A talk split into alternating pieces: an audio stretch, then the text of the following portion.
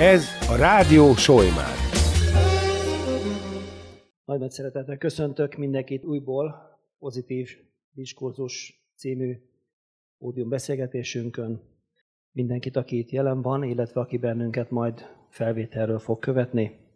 Köszöntöm megjelent vendégeinket is, Dani Eszter, református lelkészt, aki Solymár lelkésze, Csoma Áron, református lelkész, Tényéről, Piris Csamáról, Szentírmai Robert, ortodox parókust, Sziget-Szent, Miklós, Sziget-Szent Miklósról, és én pedig Szemer János vagyok, a helyi Lévános Solymárról. Ugye, amint ezt a pódium beszélgetés neve, címe is mutatja, pozitív diskurzus, elsősorban arra törekszünk, hogy közös nevezőre jussunk, talán mondhatnám így, hogy jobban megismerjük másik felet, másik egyházat, a világban tapasztalható identitásbeli, kulturális és vallásos jelenségekkel kapcsolatosan. Nem véletlenül éppen ezért, hogy a pódium beszélgetésünk motója, hogy a pozitív diskurzus egymás felé egyfajta nyitottságot, vagy talán inkább mondanám, hogy kíváncsiságot érezhetünk, hogy hogyan gondolja a másik fél, mi az, amivel egymást kiegészíthetjük, hogyan látja a másik nézet, a másik felekezet és egyház az ő oldaláról ugyanazt a témát, amelyeket most itt megközelítünk. Ez nem egy intellektuális lelki gyakorlat, hanem tényleg egy nyitottság, egy ismeret bővítése való lehetőség, amelyet mindig magam részéről nagy érdeklődéssel fogadok. Már csak azért is, mert talán, bár gondolom nem csak magamról mondhatom, egy kicsit ugye szakbarbárok vagyunk, hiszen a saját területünket ismerjük jobban, és ezért fontos, hogy lássuk, hogy a másik mit gondol azokról a kérdésekről, amelyeket itt fölteszünk egymásnak. Tekintve, hogy legutóbb az ortodox egyház nem tudta képviseltetni magát, ezért ugye szó volt a hagyományról, és megadnánk a lehetőséget ebben a kérdésben esetleg még így utolagos reflexiót, hogy tudják tenni Robert nekünk, hogy mit gondol erről az ortodox egyház, és mi az, amit most itt nekünk még el tudnám mondani ezzel kapcsolatosan. Nagy örömmel. Ugye a múlt alkalommal akkor sajnos a betegség az nem tette lehetővé, hogy itt legyek. Itt összeírtam egy-kettő gondolatot, nem fogom ezeket itt felolvasni, hiánytalanul, meg, meg egyebek. Magam számára készítettem valami picike kis fogódzót, hogy lehetőség szerint olyasmi nem maradjon ki belőle, amit én fontosnak tartanék. Itt azt, amikor végnéztem az előző előadásnak a, az anyagát, azt láttam, hogy a nyugati gondolkodás a hagyományra mm, egyféle ilyen, hát most leegyszerűsítve mondom, egy, egy korabeli korszellem lenyomatának, ö, ö, ö, tehát úgy tekintett rá, mint, egy, mint a korabeli korszellem lenyomata, és a szerepét azt annak a hasznossága alapján tekinti. Tehát, hogyha ad nekünk valamit érzésben, ha ad nekünk valamit egyéb szempontból, akkor jó, ha nem, akkor magunk mögött kell hagyni. De, és tulajdonképpen az egésznek a viszonyát azt ugye azt határozza meg, hogy a Szentírás, mint objektum vizsgálata körül hogyan tudjuk elhelyezni ezt a hagyományt, ezt a hagyományt, amit az elődeink ránk hagytak. De hát ugye pontosan emiatt, mert valamennyire ez a, a hagyomány az ilyen értelmezésében ugye inkább külsődleges formák és egyebeknek a, a része, ezért borzasztóan elavult tud lenni a mondjuk 25 vagy 100 évvel korábbi saját maga számára az, az adott közösségnek az a hagyomány, ami ott van. Kelet egy picit másképpen gondolkodik róla. Ugye nálunk a hagyomány az egyrészt a szent hagyományon keresztül értelmezendő, és tulajdonképpen ennek a hagyománynak, ennek a az értelmezését a Szentírásnak talán arra a mondatára tudnám a legjobban visszavezetni, ami minket jellemez, ugye, hogy én vagyok az út, az igazság és az élet. Tehát nem csupán egy könyvre gondolunk ilyenkor alapként, és nem ennek a viszonyában vizsgáljuk ezt a kérdést, hanem magát a, azt az utat, amit kitapostak előttünk, azt az utat is mi részének tartjuk a hitünknek. Tehát ahogyan mások ezt az atyák ránk hagyták, azt mi megőriztük. Nálunk a liturgia, a különböző ilyen formainak látszó dolgok, azok az út részeit képezik. Azok abban segítenek bennünket, hogy eligazítsanak a, a hitünk kérdéseiben. Nálunk egyébként az, ér, az énekek, a szertartási szövegek, az egyebek, azok nem annyira érzelmekről szólnak, mint egészen pontos hittanító részletekkel. Ugye a mai, ma reggeli útrányénk, ugye a liturgia előtt, amit végeztünk, hajnal istentisztelet, az például annyira pontos, dogmatikai és minden szempontból eligazító részletekkel bírt ugye a mai ünnepel kapcsolatban, ami gyakorlatilag felért egy egyetemi előadással.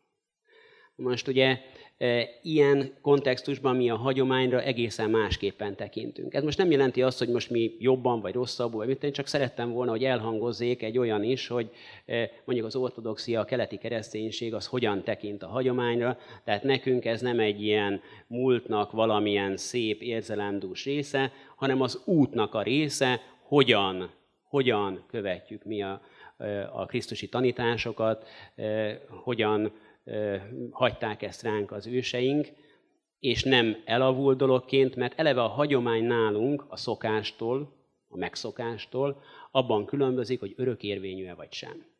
Mert ugye az Isten maga az öröki valóságban van, hogyha ez nem örökérvényű, akkor nem része a hagyománynak. Az ortodoxiában is vannak idézőjelben divatos áramlatok, mondjuk ezeket másképpen kell ilyen szempontból elképzelni, mint a nyugati divatos irányzatokat, de azok is lekopnak róla.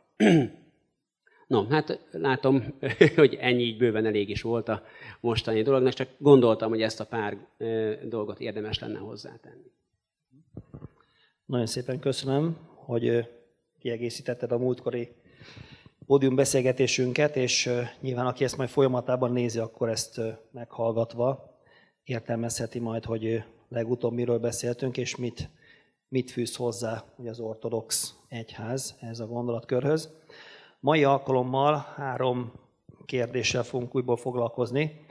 Azt gondolom, hogy olyan hatalmas kérdések ezek, hogy szinte majdnem egy-egy kérdés is egy külön alkalmat megérdemelne, de hát most csak ennyi idő jutott nekünk.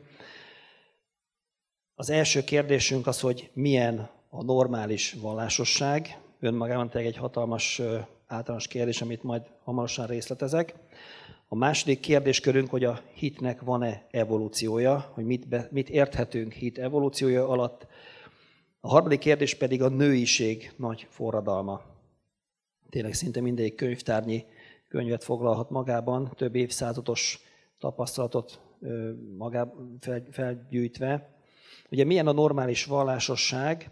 Ugye a vallásosság legfőbb kritikája, általában véve a világ részéről, vagy hát talán gyakran, nem is, nem is minden területen, hogy talán nem annyira normális, vagy talán inkább úgy fogalmazhatnánk, hogy rendkívüli, vagy ugye rendhagyó. Ugye a világi gondolkodásban a normalitást már nem az isteni mérték szabja meg gyakran, hanem egyfajta humanizmus. Mit is értünk a humanizmus alatt? Egyfajta vallásmentes moralizálást, és hogy ehhez képest a vallását hétköznapi módon gyakorló ember mára már gyakran maradinak, vagy talán túlzottan konzervatívnak, vagy fundamentálisnak látszik. Vajon mit gondoltok erről a kérdésről, erről a nem túl rövid barokkos bevezető kérdésről? Mit tekinthetünk normálisnak, illetve normálisan a vallásosnak lenni? Ha igen, mit értsünk normális alatt? Mit értsünk esetek fundamentalizmus alatt? Ilyen kérdések merültek fel a szerkesztő úrban, hogy milyen választ tudnánk erre adni.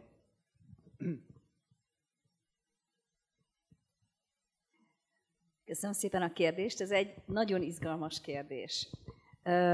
Mert hogy oda megy vissza, hogy tulajdonképpen hogyan kapcsolódunk mi az örökkévalóhoz.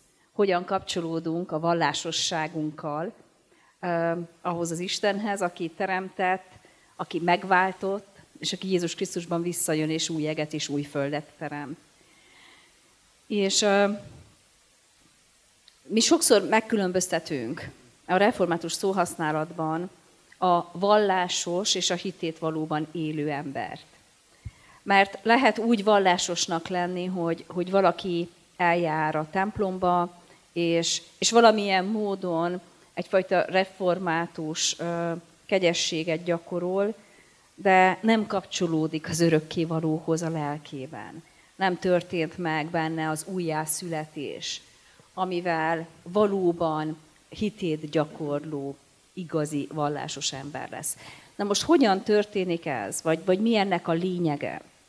Hogyha ha megtörténik ez az újjászületés, akkor bekapcsolódunk Istennek a nagy történetében.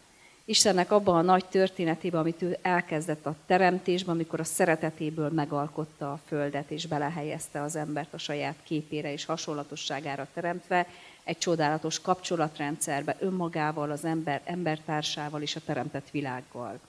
A bűnesetben ez a kapcsolatrendszer sérült meg minden szinten, hiszen az ember elszakad az Istentől, megromlék az ember önmagával való kapcsolata, hiszen ki az, aki békességben él önmagával, és megelégedett és boldog, tehát itt is vannak sérülések. Az ember emberrel való kapcsolata erősen sérül, és az ember teremtett világgal való kapcsolata is sérül, hiszen látjuk, hogy mi kárt okoztunk már a teremtett világban. És aztán itt az Isten szeretetének a missziója indul, amikor Ábrahámot elhívja, nagy népé teszi és szövetséget köt velük. És behívja őket az ő missziójának a történetében, hogy megáldja őket, és áldássá teszi, sőt azt az ígéretet adja nekik, hogy majd általa nyer áldást a föld minden nemzetsége. Ábrahámnak és az ő népének ezt a szövetségi küldetést, azt a vallásosságot, amit ők kaptak elhívásként, hogy jellé váljanak a többi nép között Isten országáról. Nem mindig sikerült teljesíteni, ezért jönnek a proféták, de, és a fogságok. Ugye Isten szabadító Isten, és amikor hozzá kiáltanak, mindig megszabadítja őket. És aztán, amikor betelt az idő, most itt advent előtt vagyunk, megérkezik Jézus Krisztus, aki meghirdeti Isten országát. Ez a legfontosabb üzenete, hogy Isten országa, amit a bűnesetben elveszített ez a világ, újra a földre jött ő benne. Elkezdődik a helyreállítása mindannak, ami a bűnesetben szétesett és összetört. És ezt az ő kereszt halálával és feltámadásával pecsételi meg. Az egész történetnek az ő kereszt halála és feltámadása a fordulópontja, a csúcspontja. És aztán, amikor mielőtt a mennybe megy, elküldi a tanítványait, hogy ahogyan engem elküldött az atya, én is elküldelek titeket. Vagy azt mondja egészen a mennybe menetel előtt, hogy tanúim lesztek. Nem az a fontos, hogy mikor jön el Isten ország az ő teljességében, hanem, hanem az, hogy ti erőt kaptuk, amikor a Szentlélek eljön reátok, és tanúim lesztek. És a hosszú bevezető után, na most érkezünk meg oda, hogy akkor mi az igazi vallásosság. Az az igazi vallásosság, amikor beállunk Istennek ebbe a nagy történetébe. Ő ebbe hív be bennünket az ő missziójának a történetében, amikor az egész teremtett világot helyre akarja állítani, meg akarja váltani, és ahogyan Jézus Krisztust elküldte, úgy elküld bennünket is. Na most mit jelent ez a mi hétköznapi életünkre nézve? Nagyon fontos, hogy, hogy Krisztus uralma alatt élünk. Tehát nem, nem hasítjuk szét az életet egy profán mint ahogy a humanizmus azt diktálná, egy profán világra, ami, ami mindegy, mert élünk benne valahogy, és egy szent részre, ami meg az Isten tisztelet, az imádság és a vallásosságunk. Hanem a reformációnak többek között ez is volt egy fontos kijelentése, hogy az egész életünk Isten előtt történik, és az egész életünk az Isten dicsőségére van. És hogyha én otthon mosogatok, vagy takarítok, vagy főzök, vagy gyermeket nevelek, vagy a kertben dolgozom, vagy a munkahelyemen dolgozom, ugyanúgy az Isten dicsőségére teszem, és az is Isten tisztelet. Mert a Krisztus uralma alatt élek, és a Krisztus uralmát a minden területen érvényesnek gondolom. Nem csak az én privát életemben, nem csak azt mondom, hogy én hiszek Istenbe, és ez az én személyes meggyőződésem, és egyébként ez nem egy nyilvános igazság, mert hogy a nyilvános igazság csak a, a felvilágosítás után azok az igazságok, amik bizonyíthatóak. A mi meggyőződésünk szerint igen, és mindenkire érvényes igazság az, hogy Jézus Krisztus Úr, aki meghalt, aki föltámadt, és aki vissza fog jönni. És az egész életünknek a rendező elve ez, és az élet minden területén az ő uralmát és az ő igazságát keressük és így az ő dicsőségére szeretnénk élni. És ebből fakad az, hogy az Isten országa értékeit igyekszünk ö, megtestesíteni. Ez azért nem könnyű, mert hogy az Isten országában Jézus Krisztus azt mondja, hogy mindenkinek bocsássunk meg. Nem hétszer, hanem hetvenszer hétszer is. Azt mondja, hogy ha nagyok akarunk lenni, akkor szolgáljunk. Azt mondja, hogy szeressük az ellenségünket, hogy áldjuk azokat, akik bennünket átkoznak. Ez az Isten országának a rendje. És ő arra hív bennünket, hogy, hogy mi az Isten országától legyünk meghatározottak, az ő uralma alatt éljünk, ami egyedül a Szentlélek által lehetséges.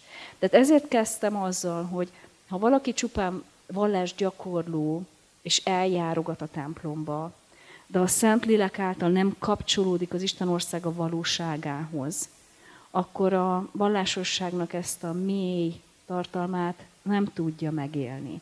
És általában ezek az emberek lesznek a fundamentalisták, akik a lényeggel nem találkoznak, de a betűk törvényéhez ragaszkodnak. Ugye Jézus is mondja, hogy a betű megöl, a lélek megelevenít. Tehát a megelevenítő lélek által tudunk Krisztus követésében az ő uralma alatt élni, és akkor az életünk minden területén érvényes az, hogy Jézus Krisztus Úr, és az ő dicsőségére szeretnénk élni, és hosszabb volt, mint kellett volna, ugye? Vagy a következő kérdésnél rövidebb leszek. Kinek adjam át? Protestáns rész, mert hallottátok, most ti jöttök.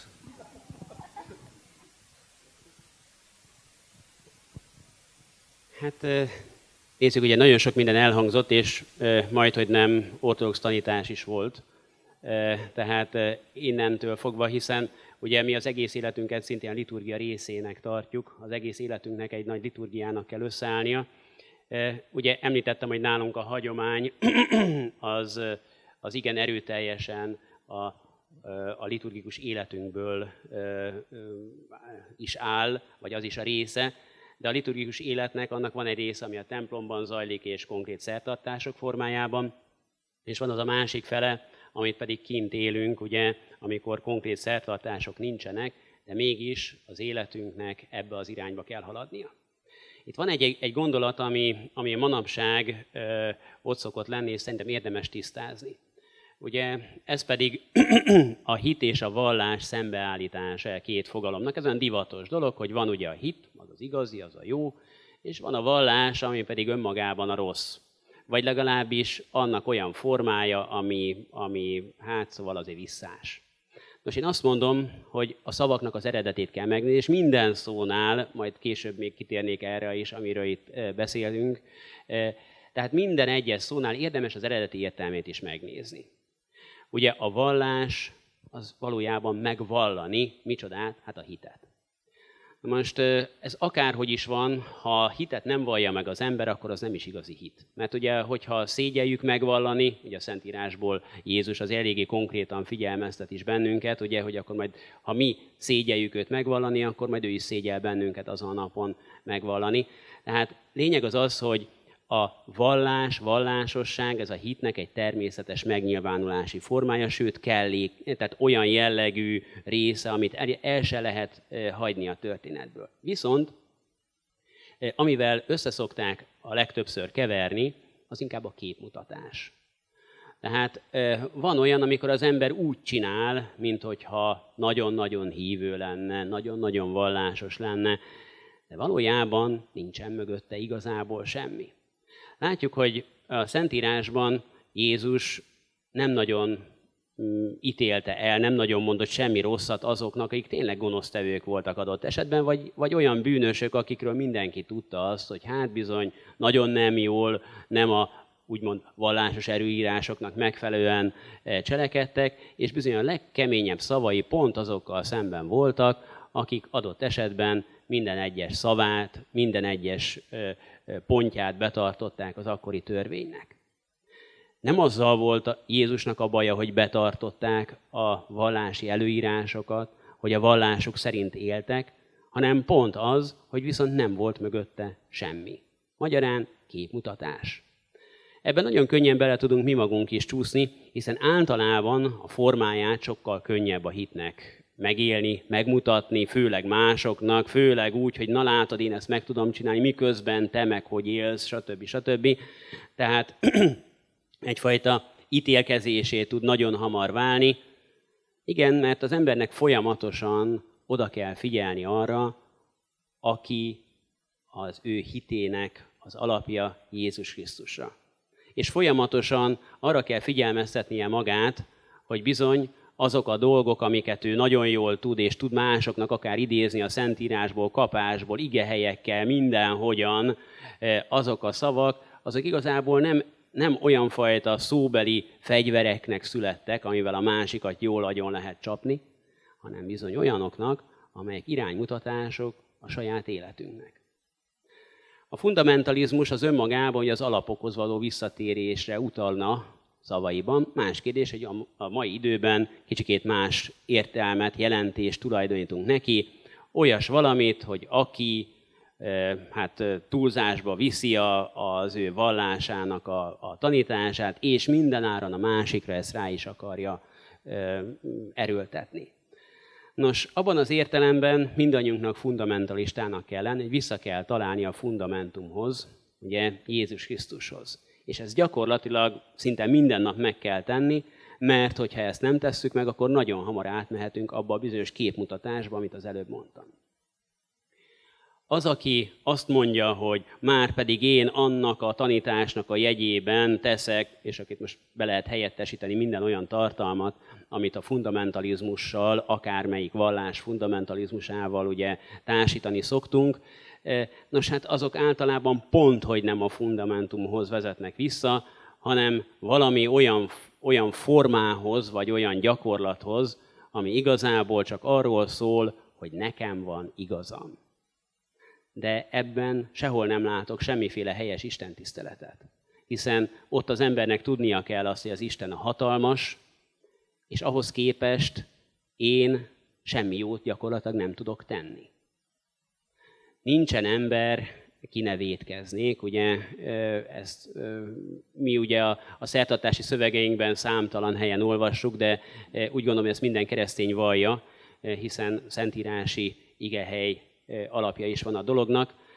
Ezért, hogyha az ember ebben a kontextusban helyezi el saját magát is, akkor talán az ő fundamentumhoz való visszatalálása, visszatalálása nem fog egy aféle fundamentalizmust szülni. Egyébként figyeljük csak meg, a legtöbb dologban, ahol izmus van a végén, gondoljunk csak vissza itt akár a közelmúltnak a politikai izmusaira, de úgy általában, ahol izmus van a végén, ott valahol csak a lényeg hiányzik a történetből. Egy kicsit a kérdés feltevés kapcsán bennem egy másik terminus fogalmazódott meg. Ugye az a kérdés, hogy mi a normális vallásosság? Itt tehát egy, a normális, meg a nem normális körül forog a kérdés.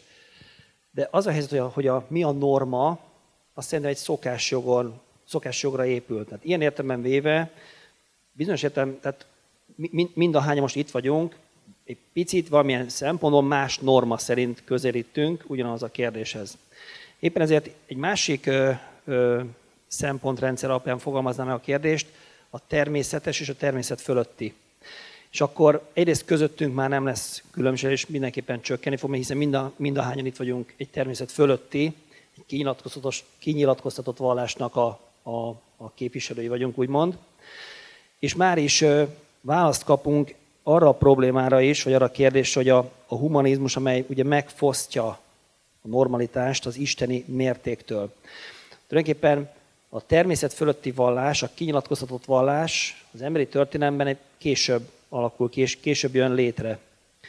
Egészen addig természetes vallásokról beszéltünk. Politeizmus, mindenféle törzsi vallások, stb. Ezek természetes vallások, úgymond immanens, tehát evilági módon próbálnak meg válaszolni számukra megválaszolhatatlan kérdésekre. és nem is tudják megválaszolni. Amikor megszületik, mondjuk ilyen fogalmakkal éve, vagy szófordulattal éve, megszületik a természet fölötti vallás, tehát Isten belép az ember életébe, egy transzcendens, természet fölötti dimenzió megjelenik, rengeteg emberi problémára, a hitünk szerint minden emberi problémára válasz születik. És a humanizmus, én azt gondolom, hogy visszalépés ebben a szempontból, visszalép a természetes közegbe.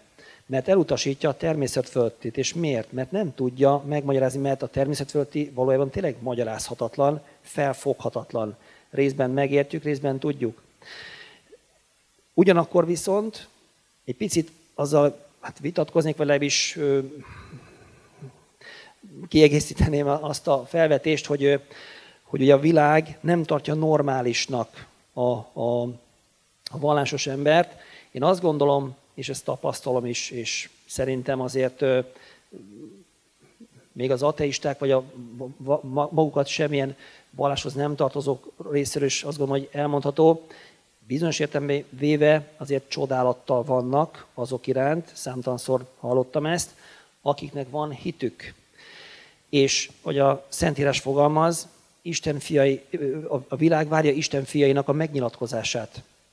Tehát igenis, aki akár támadólag, akár közömbösen, vagy bármilyen módon szembefordul a vallásos embernek a lelkületével, én azt gondolom, hogy nem annyira támad, mint inkább keres. És választ vár Isten fiainak megnyilatkozása részéről.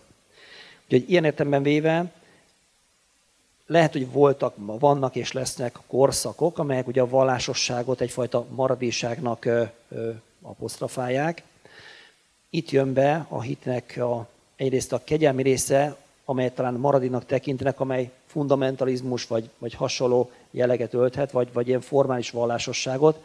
Ez valóban bizonyos értelemben véve hát maradi, mert nem tud választ adni olyan kérdésekre, amelyek, amely kérdésekre egy hitbeli racionalitás viszont megad. Kicsit én szummázni szeretnék, mert nagyon sok mindent mondtatok, és újat nem is igen lehet. Csak az jár a fejemben, itt hallgatlak benneteket, hit és vallás. Nekem ez a múlt alkalommal, amikor együtt voltunk, már beszélgettünk róla, hogy a, nekem a hit is, a kereszténység is egy egzisztenciális kapcsolódási pont az Isten. Ez a létemet, a létünket határozza meg. Te azt mondtad, hogy a vallás, meg a hit, az, a vallás is nagyon fontos, de a vallás abban az értelemben fontos, hogy megvallom a hitemet. Ha nincs hitem, akkor nincs vallás sem. Nincs, amit megvalljak. A vallás, ugye? Tehát, hogy, tehát hogyha ha, nincs, ha hit vallá, vallásról beszélek, akkor a hitem, te mondtad, akkor a hitem megvallásáról beszélek. Hát bizony. Tehát ha nincs annak hit, kell lenni szükségszerűen. Ha nincs hit, akkor viszont a vallás egy kiüresedett forma. De akkor csak képmutatásról beszél. Ó, Tehát mondom, ugye is. ennek ez a lényege, csak én a fogalmakat de nagyon, próbáltam a maga helyére Nagyon tenni. pontos volt, és ez azért tartom fontosnak, mert amikor én itről beszélek, akkor egy kapcsolódási pontról beszélek, mondjuk Jákob lajtoriájáról. Tehát van egy, van egy transzcendens kap, nekem a hit az ez. Ha ez hiányzik, ha ez nem tölti el a, az én belső életemet, akkor, akkor miről beszélek, a, vagy akkor mi történik, akár a templomban is. Szóval a, amikor, a, amikor Jézus megjelenik a, maga tanításával, a maga létével, jelenlétével, és mondjuk a farizusság fele szólal meg, mondjuk kritizálva, akkor ott mindig az történik, hogy a, a vallás kiüres, kiüresedett részét teszi kritika tárgyává.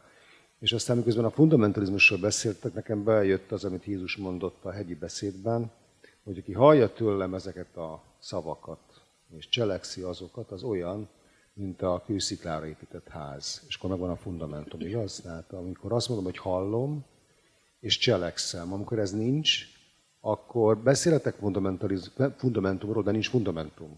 És akkor megint marad, marad valami ebből a nagy vallásosságból, amiben én a formalitásokra, meg a keretekre hivatkozhatok, csak éppen az a tartalom hiányzik belőle, ezt mondták az előttem szólók, amelyik reálileg építem az életemet. Tehát itt amikor hitről beszélek, akkor az életről beszélek. Szerintem transzcendens kapcsolódás nélkül, és én a hitet, hitről beszélek most, egyszerűen nincs lélegzet, nincs élettér, nincs életfeltétel.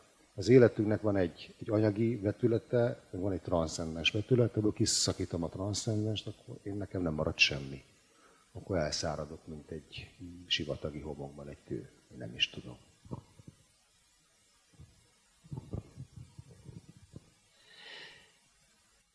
Elhangzott a részemről, akarva akaratlan is végső soron, ami tovább viszi egy picit a, a kérdéskörünket, ugye a, tehát a norma, tehát normális, nem normális ö, fogalom, ami hogy a, magát a normát bizonyos értelemben véve maga egy, egy rendszer határozza meg. Tekintve, hogy mind, mindannyian itt a keresztény ö, világnézetet valljuk magunkénak, vajon ö, hogyan viszonyuljon egy ö, vallásos ember, és nyilván mi most a keresztény vallásosságot fogjuk tudni részről tudunk, fogunk tudni nyilatkozni. Tehát hogyan viszonyuljon egy keresztény vallásos ember más vallásokhoz? Végső soron más normákhoz, mondhatnám így is a kérdést. Múltkor már beszéltünk róla. Ismeritek Jézus Krisztust? Ha nem, akkor itt azért alkalom, hogy megismerjétek. És ha nem akarják megismerni? Hát nyomorúságuk nem van. Én mindent megteszek azért, hogy megismerjék. Ez az én dolgom. Ha ott én hibát követek el, az én bűnöm is. De az én dolgom az, hogy meg, megismertessen velük.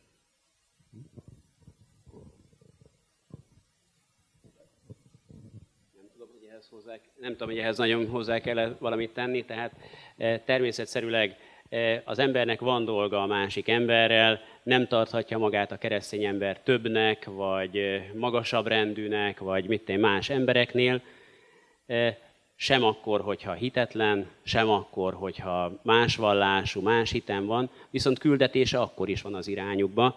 Amennyire rajta múlik, úgy ugye tanúságot kell tegyen a hitéről. Ezt hívják úgy, ugye, hogy a vallásnak a megmutatkozása, a cselekedetekben való megmutatkozása, ahol nem pusztán valami formális, rituális dolgokról van szó, hanem a tartalommal együtt. Hogyan fordulok a másik emberhez? Azt fogja ellátni rajtam, amit a hitem diktál, vagy pedig azt látja, hogy hú, hát ez nagyon mesterkélt, ezt csak azért csinálja, most ez a marketingje ugye az ő személyének, és, és hát akkor ez, ezt ő így teszi.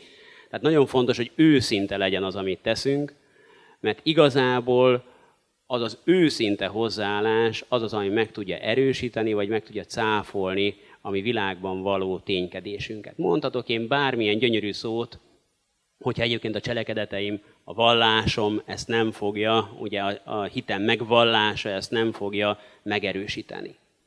Ha ilyen szempontból azt látja, mert ugye Gandiról mondták azt, hogy neki nagyon-nagyon szimpatikus volt a kereszténység, de hát a keresztények azok valamilyen oknál fogva azért ezt nem támasztották alá. Eléggé nagy baj.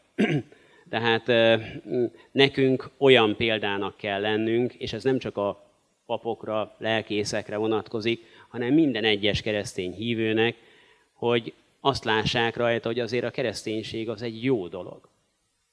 Nagyon sokszor látom azt, hogy valaki kényszerből próbálja az éppen aktuális felekezetének a különböző dolgait hát kinkeservel elhordozni, mert hát ugye egy kereszténynek ezt nem szabad, meg azt nem szabad, meg amazt nem szabad, meg nem tudom mit nem szabad, és valahogyan egy ilyen irányba szokta a kereszténységet lefordítani. Én pedig ugye azt szoktam mondani, pedig hát ugye minket tartanak ilyen szempontból az egyik leg leginkább meghatározott egyháznak, ugye, most nem akartam más szavakat mondani, ugye, hogy tulajdonképpen a mi egyházunk a szabadság vallása. Nálunk ugye a bőjt az ugye nem onnan közelítendő meg, hogy kell, hanem hogy megteheti az ember és onnan, hogy ugye milyen eredménye van, miért is vállaljuk. Ezeket kell mindenkinek a saját hitében is fölfedeznie, és nem egy, egy kényszeredett módon ugye vinni a, a dolgokat, megkeseredetten, és tulajdonképpen egy dolgot lehet leolvasni az illetőről, hogy valójában valahova nagyon máshová kívánná azokat a dolgokat, és ettől hogyan lesz ez vonzó bárki más számára is. Tehát nagyon fontos az, hogy hogyan állunk a saját hitünkhöz, és hogyan fogjuk ezt megélni. Ha örömmel, és hogyha azt látjuk, hogy ez vezet valahová bennünket, nem pedig csak nyükként van rajtunk, akkor ugye a, a más vallások vagy hitetlenek számára is lehet vonzó, mert látják, hogy valahova vezet. Nem csak arról van szó, hogy most valamilyen viselkedésmódot magukra vettek. Következő kérdésünk. Parancsolj. Parancsolj. Nem. Én egyetlen egy dologra szeretném azért a figyelmet fölhívni, hogy még valóban számunkra Jézus Krisztus az út, az igazság és az élet, és senki sem mehet az atyához, csak is ő általa. Ez egy központi üzenetünk, és ehhez ragaszkodnunk kell. De nagyon sokszor azt érzem, hogy bennünk keresztényekben van egy távolságtartás, és minimum egy nagyon nagy mértékű óvatosság, vagy bezárkózás a más vallású emberek felé. És nekem pont a mai prédikációban is idéztem New Begint, ő nagyon nagy példaképem, egy missziológus, aki 40 évet élt Indiában, és folyamatosan a hindu vallás vezetőkkel volt együtt, beszélgetett nagyon sokat, megismerte az ő hitvilágukat, és megmutatta neki a miénket. És ott a hindu istenek között ott van Jézus Krisztus is, csak egy a sok között. És, és sokan elindultak ebből a ebből a nagyon szeretetteli és baráti, és együtt mentek az úton soka, sokáig, míg, míg egyszer csak valahogy megértették azt, hogy Jézus Krisztus miért egyedülálló, és, és, és az egyetlen. És akkor, ha őt követjük, akkor a többit el kell engedni.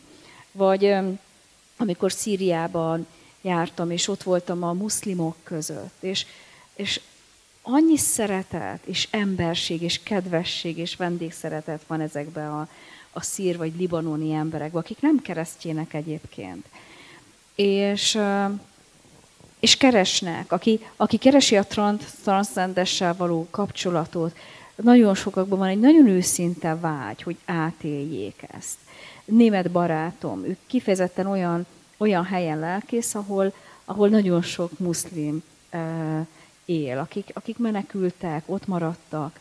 És például ő összefog a muszlim vallási vezetővel, hogy ilyen élelmiszer segélyeket és mindenféle más akciókat, hogy segítsenek a rászorulóknak, hiszen pontosan ezek a muszlim menekültek nagyon nagy szükségben vannak sokszor.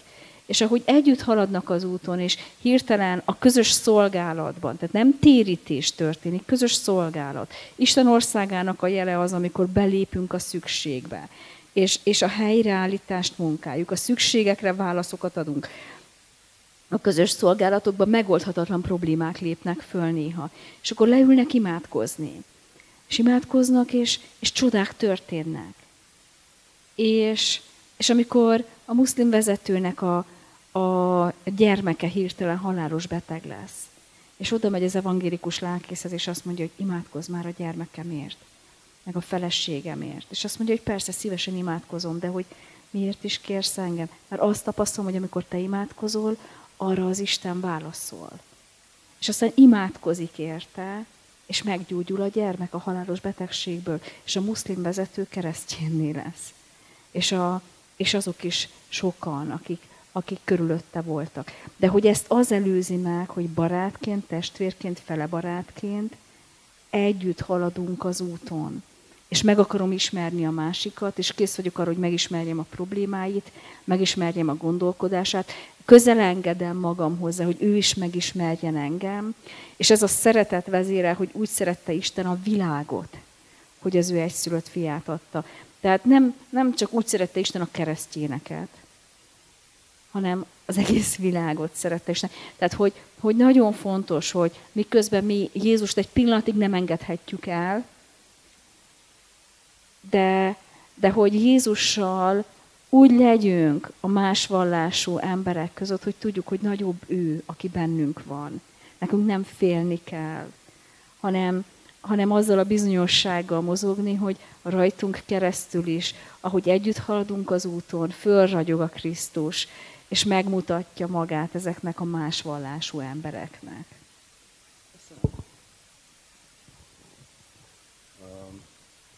Elindultunk Indiából, Szírián keresztül, más vallásokból, és most szeretnénk megérkezni Solymára, vagy éppen Tinyére. Hát olyan nagyon nem, nem kell messze utazni, hogy más vallással találkozunk, mert az egész világ, amit most nagyobb kinézünk az ajtón, az egy más vallás. És uh, amit itt akár az Eszter elmondott, vagy akár ti elmondhatok, ez alapvetően a hét közepénkre igaz. Hát az, a, az, amit a kereszténységünkben megélhetünk, arra a környezetünknek lenne szüksége, meg van szükség, és velük kapcsolatban ezeket a párbeszédeket, ezeket, a, ezeket az őszinte pillanatokat, ha megéljük, akkor, akkor megtörténnek ezek a, ezek a csodák, hogy megtörténhetnek. De nem, nem kell ez még Szíriába se elmenni, csak mondom, ki kell menni az utcára, a szomszédban. Következő kérdéskörünk tehát, hogy beszélhetünk-e a hit evolúciójáról. Ugye maga ez a szó, hogy evolúció, az köznyelvben elsősorban hát nyilván egyfajta biológiai, vagy talán szociális társadalmi terminus, kategória, és ezt a, ezt a terminológiát, ezt a szót a lélek dolgaival kapcsolatosan gyakran a köznyelven átirányítja a pszichológia területére. Hogy, hogy mégis felvetődik, felvetődhet bennünk a kérdés, hogy vajon képes-e fejlődni a hitünk, képes-e fejlődni a lélek, a belátás, vajon erről mit, mit gondoltak, mit gondolhatunk. Magánügye a hit, hasonló kérdések vetődtek fel itt a szerkesztő részéről. Hát attól függ, ugye, hogy mit értünk a hit evolúciója alatt. Kicsit mondjuk nem tartom túl szerencsésnek ezt a, a kapcsolatot, őszintén szólva. Hogyha azt mondjuk, hogy változik-e mondjuk a korszakokkal az embernek a hite, akkor ez, ezt nem hiszem, mert az igazság az ugye nem változik. Tehát az igazság az ugyanolyan kellett, hogy legyen 2000 éve, mint tegnap és ma, sőt, mint amilyen jövő évezredben lesz, ha még lesz jövő évezred. Tehát Ebből a szempontból nem, nem látom. Hogyha viszont saját személyes irányba megyünk, hogy nekünk, magunknak a hite, az hogyan fejlődik, és akkor inkább ezt mondanám talán, Természetszerűleg, hát ugye az ember kisgyerekként egészen másként tekint a, a hit dolgaira, másképpen áll a, a kérdésekhez. Ugye később, amikor jönnek a különböző ismeretek, amikkel a világ felé fordul, ahonnan a világból tanul egy-két dolgot, akkor bizonyos dolgok átértékelődnek a, a gyermekkori hitvilágból, egy, egy kicsit erőteljesebb utána nézéssel egyre, hogy mondjam, legőször felnőttesebb lesz, aztán egyre komolyabb lesz a hite. Már abban az esetben, ha foglalkozik vele. Az egyik legnagyobb gond, ami manapság szokott lenni, az az, hogy az emberek nem mennek utána. Tehát kétféle irányba lehet menni. Ott van gyermekkori hit, amikor még, mit tudom én, úgy, úgy a mindenféle egyéb dolgokkal együtt, amelyeket esetleg a szülei időnként bemeséltek neki, vagy kedves hagyományként mondtak különböző dolgokról, amikor így keverednek a, a, az igazi hittel kapcsolatos dolgok, az ha úgy teszik, hiedelemszerűségekkel, amelyeket adott esetben a környezetet táplál, és nem is feltétlenül biztos, hogy minden esetben baj, mert hát most úgyse érti meg olyan korában, mondjuk, hogyha az atomfizika, nem tudom, alapjaival kezdeni valakit reaktálni a gyereket. Tehát lényeg az az, hogy volt ugye az a gyerekkori mm, valamiféle hite, és aztán szembesül a világgal, és két dolog van. Ó, hát mivel azok a amiket a szülei akkor mondtak, azok úgy abban a formában, hát nem teljesen helytállóak, akkor tehát az egész az úgy hülyeség, ahogy van, bocsánat a kifejezésért, de most úgy mondom, ahogyan ezt e, a mai világban szokás mondani, és innentől kezdve hagyjanak engem ezzel békén, én egy felvilágosult ember vagyok, aki ilyen hülyeségekben nem hisz. Vagy elkezd utána menni, és elkezdi megvizsgálni a hitének az alapjait. Bizony azt kell mondjam, bizonyos esetekben nem csak, hogy meg lehet, de meg is kell kérdőjelezni azokat a dolgokat, amiket hallott. Azért, mert hogyha ezt nem teszi meg, hogyha hagyod bizonyos dolgokat, na ezzel inkább nem foglalkozom, mert, mert ez olyan dolog, hogy mi, micsoda dolog, ha én ezt megkérdőjelezem, az akkor nem abban a pillanatban, sokkal később fog eléggé komoly gondot jelenteni neki, amikor hát gyakorlatilag van egy olyan része az ő épületének, ami a hitét jelenti, ami hát nincsen rendesen alálapozva. És akkor ott, hogyha valami, valami azon az oldalon támad, akkor azon a részen ott be fog omlani. Nagyon sokszor e, találkozom gyerekekkel, ugye, mivel e, mi itt Magyarországon azért, valljuk meg őszintén, nem vagyunk egy tömegegyház. Tehát nem tudunk minden egyes településen hittanórákat tartani, egész osztályokat kinevelni, stb. stb. Nagyon gyakran a mi híveinknek a gyerekei is hát vagy etikára járnak rosszabb esetben, vagy ki tudja milyen esetben, vagy pedig valamelyik más felekezetnek a hittanórájára. És meg szoktam kérdezni, na és akkor mi volt a, a, a múltkori hittanórán? Semmi. Hát jó, ezt szokták matek órára is mondani meg, mondani, meg mindenféle egyéb dologra, ugye ez egy általános válasz a gyereknek, mi volt az iskában, semmi nem volt, hát mi lett volna ott, ugye? De amikor jobban kérdezem, jó, de hát az hogy nézett ki az a semmi, ami ott volt, mert azért engem érdekel, nagyon sokszor azt szokták mondani, hogy hát filmet néztünk. Fú, mondom, az nagyon jó, mert hát tényleg akkor egy érdekes dolog. És az előző órán mi volt? Hát akkor is filmet néztünk. Jó, és az azt megelőző órán mi volt? Hát akkor játszottunk. Jó, és akkor azt megelőző órán hát filmet néztünk. E, valahol, mintha egy kicsikét már a hittan tanárok is félnének attól, hogy egy kicsit komolyabb ismereteket adjanak át. Nem feltétlenül lexikális dolgokra gondolok. Tehát az, hogy konkrétan kik a szereplői az, az Ószövetségnek, vagy, vagy egyéb dolgok. Nyilván ezek is lehetnek érdekesek, de nem lexikális tudásra kell készíteni a gyerekeket, nem arra kell őket fölkészíteni, hogy adott esetben egy, egy ilyen vetélkedő műsorban ott el tudják sorolni azokat a szereplőket, akiket egyébként egy átlag földi halandó meg nem tudna említeni, vagy meg, meg nem tudna nevezni, hanem magával a, a, a hit alapjaival kapcsolatban. Miért? Hogyan? És ezeket a dolgokat, ugye ezeket, ezeket valahogyan talán szégyeljük is, talán esetleg az oktató maga sem tudta ezeket mind megnézni, mert ő kiárta a megfelelő iskolát, megtanult mindent, amit kellene, de minthogyha itt valami nehézség volna most mindenki saját maga, anélkül, hogy föl kéne tenni a kezét, vagy mit én most vessen számot magában azzal, hogy a saját egyháza hitével kapcsolatos dolgok közül mennyivel van tisztában, mennyivel ért egyet, és melyikeket alkalmazza. Ugye, e, hogyha őszinték vagyunk magunkkal, akkor hát nagyon sok esetben nem feltétlenül e, pozitív az ezzel kapcsolatos összkép. Ez önmagában persze nem baj, mert az embernek saját, sajátossága az, hogy úgy mond, amire nincs idő, azzal nem nagyon foglalkozik. Csak hogy az ember viszont azzal foglalkozik, amire szánja az időt. Ha keresztények vagyunk, akkor próbáljuk meg kihozni belőle azt, hogy miért is vagyunk mi keresztények. Mit várunk mi ettől a dologtól? Csak azért, hogy bemondhassuk, hogy, hogy valamelyik szövetségnek a tagjai, vagy sakszövetség tagjai, vagy a nem tudom micsodái vagyunk, hogy így, így legyünk mi és akkor itt most mindenki behelyettesítheti a maga egyházának a nevét, vagy pedig van valami, amit mi ettől a dologtól várunk. Mindig el szoktam mondani a, a mm, híveknek, hogy ugye a mai világban abban jönnek a pénzügyi befektetési tanácsadók, és mondják, ugye, hogy akkor lesz biztonságban az illető, hogyha ha a portfóliójába különböző elemeket fölvesz, legyen benne ez, az, amaz, most nem akarok ilyen irányba elmenni, és akkor, hogyha az ember meg megnézi az átlag hívőt, mintha az ő portfóliójából a legfontosabb dolog hiányozna, az Istennel kapcsolatos része a történetnek. Mintha talán arra nem is számítanánk igazán, hogy lesz túlvilág. Mintha arra nem számítanánk, hogy, hogy nem csak ez a földi élet, és ennek a különböző örömei, bánatai határozzák meg a dolgot, hanem nekünk nekünk azért van ettől egy, egy sokkal fontosabb dolog.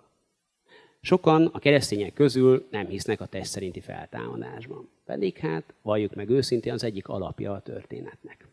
Most nem akarom ezt tovább folytatni, mert lehetne most órák hosszat róla beszélni. Ez csak azért, hogy egy kicsit mindenki tegye föl magának a kérdést, hogy mennyire ismeri azt, amiben hisz, amit az egyháza tanított neki, illetve ismeri ezeket, és mennyiben osztja őket.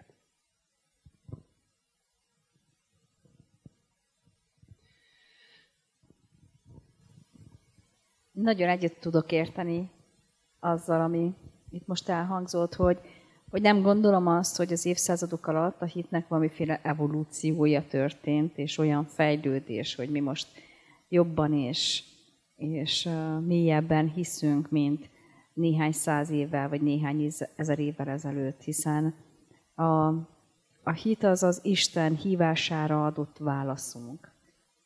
Ahogy Áron is mondta ezt korábban, hogy ez az egzisztenciális kapcsolódás az örökkévalóhoz. És ahogy ebben engedelmesen mozdulunk, úgy az Isten adja az ő szent lelkét, és a szent lelke által világosít meg nekünk egyre több mindent az ő országa valóságából. És ez a hit, és az ajándék egyrészt, másrészt engedelmesség a mi részünkről. És Ugye van az az ige, hogy akinek van, annak adatik, akinek nincs, attól meg még az is elvétetik, amilyen volt. És ez a hitre vonatkozik, hogyha hitben engedelmesen mozdulunk azokra a belső indításokra, amiket Istentől kapunk, akkor egyre mélyebben megnyílik az Isten világa előttünk. Ha nem engedelmesen mozdulunk, hanem hárítunk és zárunk, akkor, akkor meg elkezdjük elveszíteni. Tehát még a saját, nem csak, hogy korokon keresztül nem fejlődik ez, hanem a saját életünkben is egy folyamatos engedelmességre és Istenre való vágyakozásra vagyunk utalva, és akkor tud növekedni a hitünk. De hogy látjuk például Salamon esetében, hogy ő volt a bölcs Salamon, aki mindent megkapott Istentől, engedelmes szívet kért, és bölcsességet kapott, és mindent kapott. És amikor elkezd Istentől elfordulni, és engedetlenség felé hajlik, akkor elveszít ebből. Tehát, hogy ez egy, ez egy, ez egy nagy biztatás mindannyiunk számára, hogy, hogy ahogy érik a személyiségünk, Isten hív bennünket az ő követésére, és hogyha ennek megfelelően újra és újra igennel válaszolunk, akkor fejlődik és növekedik a hitünk. De hogy ebbe a mi, mindig a mi engedelmes válaszaink szükségesek, hogy ott legyenek. És, és egyébként ez, ez egy izgalmas út. Tehát pont ettől izgalmas, hogy, hogy nem, nem mindig ugyanaz történik, hanem mindig valami újra hív bennünket Isten, és új módon tapasztaljuk meg őt, és, és, és így növekszik és fejlődik az a hit, amit kaptunk tőle. Most én nekem még egy dolog eszembe jutott, amit talán érdemes lenne megfontolnunk mindannyiunknak. Nevezetesen, ugye, hogyha most úgy általánosságban nézzük a hitet, nyilván azt, amivel nekünk közvetlen kapcsolatunk van, itt ugye nyugaton, a nyugati embereknek a hitét, akkor azért változást azt megfigyelhetünk benne. Fejlődést nem, de változást igen. A nyugati embernek a hite ilyen intellektuális hitté kezdett el válni, olyas valamivé, amelyik vizsgálja azt, hogy mit tenni, különböző szövegek, azok mit, ilyen fordítás, találunk még két töredéket, régészek megnézik, stb. stb. És akkor már ennyit, meg annyit, meg erről is tudunk, már azt is, egyre több mindent, és elkezd egyfajta ilyen tudományos bölcselkedésé válni. Most én nem ö, ö, rossz értelemben akarom mondani, de tulajdonképpen egy bölcsészé válik az, aki, aki ugye ö, a hitet műveli. Ezzel szemben keleten, most ö, adott esetben a, az ortodoxiát is értem alatta, de ugye a koptokat, sőt, bizonyos szempontból még más vallásokat is, sokkal praktikusabban nézik ugye ezt az egészet. Míg mi itt ugye most beszélünk, az alatt mondjuk 200 leborulást végeztek. Tehát hol van az a dolog, ami a hitet igazából kell, hogy jelentse, az a fajta vallásosság, amiben igenis teszünk valamit. Amikor nem csak beszélünk róla, hogy hogyan kellene jól hinni, meg milyen jó dolog az, hanem amikor ezeket meg is tesszük. Minden ilyen alkalomnál ott van az emberben a, a, hát az a fajta gondolat, hogy milyen jó lenne, hogyha ilyenkor elkezdenénk aztán imádkozni valahogyan. Tehát vagy legalábbis az lenne a következménye, hogy akkor ne úgy menjünk, hogy jaj, de érdekes gondolatokat hallottunk, hanem az, hogy jaj, de szeretnék imádkozni.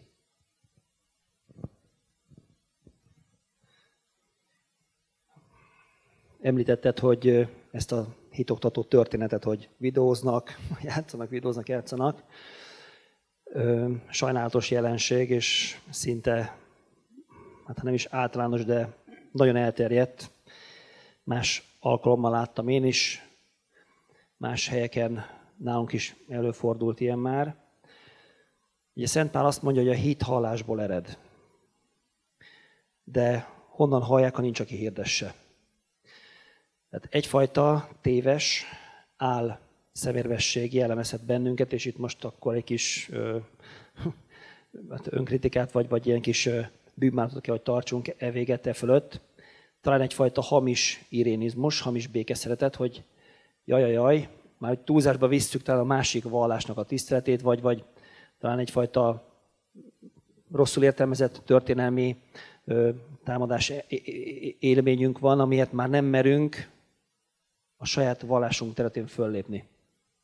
Tehát éppen ezért ez számunkra egy kihívás lehet, hát az nem is lehet, hanem az, sőt egy feladat, egy sürgető feladat, hogy igenis álljunk a sarkunkra, és, és el kell mondanunk azt, ami, amivel rendelkezünk. Hogyha ugyanazt próbáljuk meg nyújtani, amit a világ nyújt, videó, játék, stb., akkor el fogunk vérezni. Azért is, mert ezt a világ jelentősebb, jelentősen jobb minőségben, jobb módon, esetleg jobban fül, fül, fülbemászó módon fogja közvetíteni. De nekünk nem ez a feladatunk, hanem az, hogy a hitet közvetítsük, a hit halásból ered. És azt gondolom, tapasztalatból is gondolom, és gondolati szinten is következtetem ezt, hogy ha ezt nyújtjuk, amivel mi rendelkezünk, akkor azt egyrészt a világ ez nem ért, mi értünk hozzá, tehát mi ezt jobban fogjuk nyújtani. Másrészt pedig igenis fel fogjuk kelteni az érdeklődést azok számára, akik erre nyitottak lesznek. Ugye, hogy az előző kérdés is a vallásosság témakörében ezt egy kicsit így érintette, hogy a világ bár kíváncsi rá, de ugyanakkor egyfajta ilyen ambivalencia jellemzi a világot, hogy nem akar ugyan kizárni, inkább talán, talán csak kérdésként teszi fel a kérdés a, a, a gondolatait, az érdeklődését, és nekünk erre válaszolnunk kell. És ekkor nekünk bátornak kell lennünk az, hogy a kezdeti akadályokat, ellenérzéseket legyőzzük, talán először magunkban kell megugrani ezeket az akadályokat, és utána nyilvánvalóan felkeltjük az érdeklődést a világban, hát az emberekben is.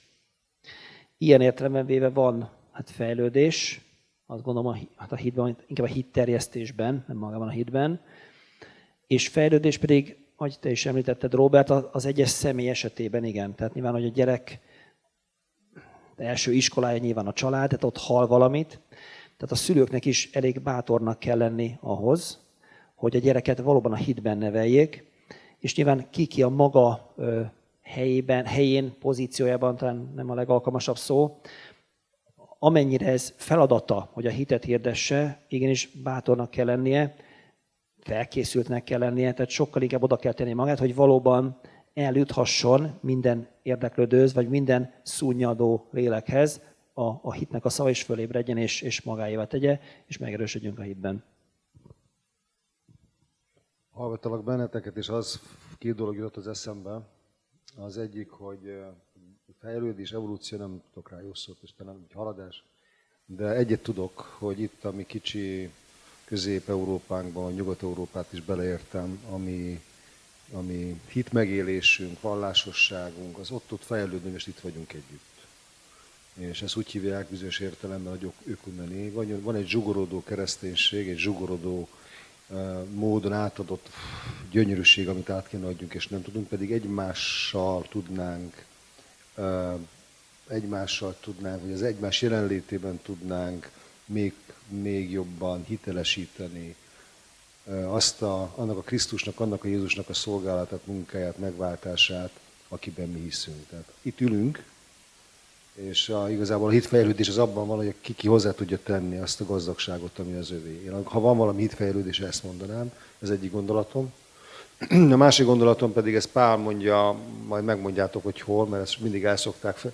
Ez ki szokott maradni a, ebből a gyönyörű, gyönyörű részből. Azt mondja ennek a vége fele Pál, vagy így fogalmazom, hogy gyermek voltam, úgy szóltam, mint a gyermek, úgy értettem, mint a gyermek, és akkor férfivá lettem. Itt mond valamit, ezt most nem fogom tudni idézni, de a vége az... Első az, korintus levél. Igen, 13, a szeretett himnusznak a vége. Most még tükör által homályosan látunk, ugye ez a, ez a világi életünknek a gyermekkor, de akkor majd úgy ismerünk, hogy bennünket is megismert az Isten, akkor lesz a színről színre látás. Hát ez is egy hitbéli fejlődés, és egy kicsit más irányú.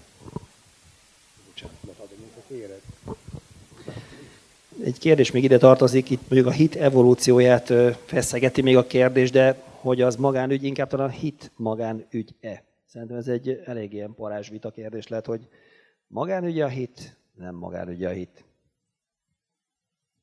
Hát ugye szeretik azt mondani, hogy magánügy, és amennyiben úgy értjük, hogy most ezt valamiféle politikai áramlatként kellene tenni, akkor jobb is, hogyha így is van. De az a fele, hogy a hit az alapvetően formálja a társadalmat, akkor is, ha már azok az erők kiestek mögüle, amik ezt elindították, az tagadhatatlan ha, és most akkor ne csak úgy általában hitről beszéljünk, ne áruljunk zsákba macskát, a keresztény hit, a kereszténység. Ha a kereszténység nem lett volna, akkor bizony ez a mai humanista, meg nem tudom micsoda, nem akarok más akár minősítő szavakat mondani, lenne egyébként a tarsolyomban hozzá, de nem, nem fogom mondani.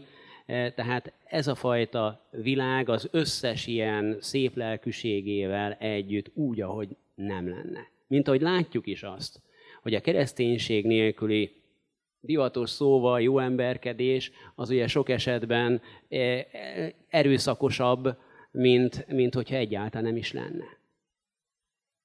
De az, hogy egyáltalán eljutottunk odáig, hogy vannak emberi jogok, meg ilyen hasonlók, ez gyakorlatilag kereszténység nélkül elképzelhetetlen lett volna. Hiszen ugye egyáltalán nem e, abból az alapállásból állt a társadalom, hogy tulajdonképpen az emberek Isten képmására lettek teremtve, és így tovább. Tehát nagyon-nagyon sok olyan dolog van, ami lényegében a kereszténységnek köszönhető, hogy mindenki számára elérhető, illetve ami által ez a mai világunk, ez a mai életünk, hát nem, a, nem teljesen a farkas törvényekre vezethető vissza.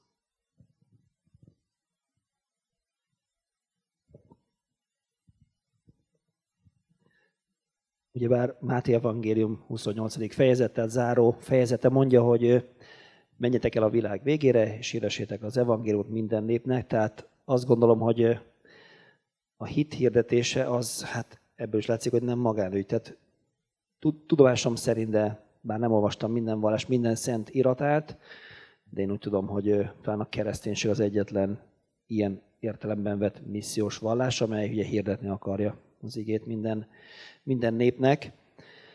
Tehát egyfajta kötelezettség jellemez bennünket, a hitünket, a vallásunkat. Talán itt ilyen értelme véve, hogy nem magánügy, tehát ezt nekünk kell, tehát hirdetnünk kell.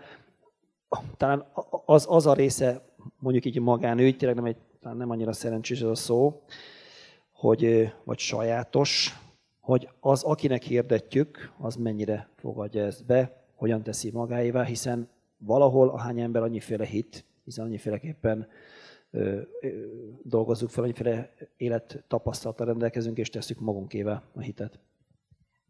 Én egy picit másképp is ö, értettem ezt a kérdést, ö, hogy a hitnek mennyire van a nyilvános szférában érvényessége, és ö, és mennyire kötelező az igazsága, úgymond, vagy mennyire csak magánügy, és az én személyes életemnek a kérdése és döntése. Mint például az, hogy én szeretem a csokifagyit, ez eléggé magánügy.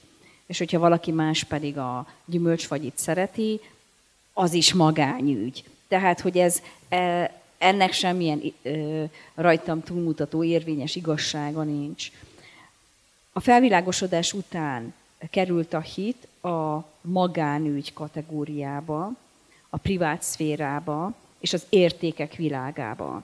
Az érték az, amit mindenki kiválaszt, hogy melyik érték tetszik számára, az igazságok pedig azok, amik a bizonyítható, tudományosan igazolható igazságok. És mi a felvilágosodás utáni korok gyermekei vagyunk, akik még mindig hordozzuk ennek a megosztottságnak a, a valóságát, és ezt én onnan oldanám föl, hogy Jézus Krisztus mit mond. Amikor azt mondjuk, hogy Jézus Krisztus Úr, akkor a Jézus Krisztus Úr volta, az az, az egész világ felett igazság, a mi hitünk szerint. Tehát ő nem csak az én életem felett Úr, amit az én belső szobámba, az imádságomba és a templomi imádságomban gyakorlok, hanem én azt vallom, hogy az a Jézus Krisztus, aki meghalt és feltámadt, és aki vissza fog jönni, és új jeget és új földet teremt, ő az Úr, ő a világ mindenség ura. Már pedig, hogyha ő a világ mindenség ura, akkor az ő hatalmi igénye mindenre kiterjed, és akkor a nyilvános szférába is igenis van ennek súlya, csak hogy a világ a bűneset utáni állapotában, az Istentől elfordult állapotában él. És nem veszi észre, és nem, nem ismeri el úrként Jézust, és, és nem ez szerint rendezi az életét. De igenis nekünk keresztényként, amikor benne élünk a világban, nem kivonulnunk kell onnan, hanem az Isten dicsőségére élni, Jézus Krisztus uralma alatt. És ezt megvalósítani a gazdasági életbe, a politikai életbe, a közösségi életbe. És akkor azt mondom, hogy nem, a hitünk nem magánügy, hanem a Jézus Krisztus uralma alatt való életnek az élése és meghirdetése. Akkor is, hogyha a világ körülöttünk a hitünket benyomná a magánszférába. Tehát itt tulajdonképpen ezzel már lázadók vagyunk, ha azt mondjuk, hogy nem, ez nem magánügy. Ha szabad, akkor én két dolgot azért még hozzátennék, vagy kiegészíteném ezt a dolgot.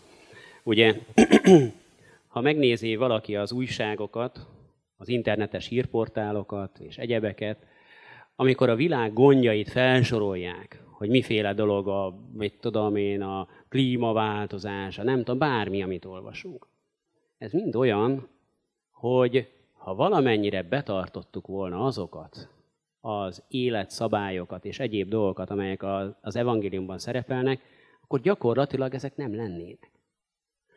Tehát ezért annyira közügy az, hogy tulajdonképpen a világ is vegye komolyan ezeket a dolgokat, mert végül is visszakapjuk ezt feladatként, csak akkor másképpen fogják ezt hívni, ezt a dolgot, ugye akkor különböző pártprogramoknak lesz a, a mindenféle egyéb dologgal átszőtt része, és így tovább. Tehát egy csomó olyasmi, ami végül megoldódni sosem fog, mert ugye mindig lesz valaki, aki érdekelt lesz abban, hogy fenntartsa a problémát, míg a másik majd talál rá valami megoldást, vagy, vagy szóval nem tudom, érthető-e. Csupa olyan dolog van, amit, hogyha mi nem képviselünk a világban, hogyha nem jelenik meg ez a világi gondolkodásban, akkor problémát problémára halmozunk, és gyakorlatilag élhetetlenné tesszük a, a mi világunkat. Egy dolgot még hagyd mondjak hozzá. a, jaja, a keresztény keletnek van még egy nagyon fontos tanítása, ugye ez az átistenüléssel kapcsolatos tanítás. Ugye gyakorlatilag az, hogy nekünk az a feladatunk, hogy az egész világot átistenítsük. Ennek van egészen praktikus alsó szintje, ami szinte ilyen bemelegítő lépése a történetnek, hogy egész egyszerűen nem hagyjuk azt, hogy a körülöttünk levő fizikai, tárnyi környezet az lepukkanjon. És nyilvánvaló a másik oldalán pedig az van, hogy mi magunk váljunk egyre inkább Istenévé, és a világban meg tudjuk mutatni azt, ami egyébként a Szentírásban szerepel, hogy ezt hogy is lehet élni, és ez működőképes, és olyas valami, ami az egész világ javára van, de legalábbis a körülöttünk levőknek mindenképpen. Ugye én annak idején ö, olvasgattam ilyen másféle könyveket is, és egy ilyen építészeti jellegű ö, könyvben találkoztam azzal a gondolattal, hogy egy területnek a lepusztulása az onnantól kezdve indul meg, amikor az első betört ablaküveget nem fogják helyrehozni, amikor az első grafitit nem fogják letörölni, amikor az első kitört fát nem fogják visszaültetni.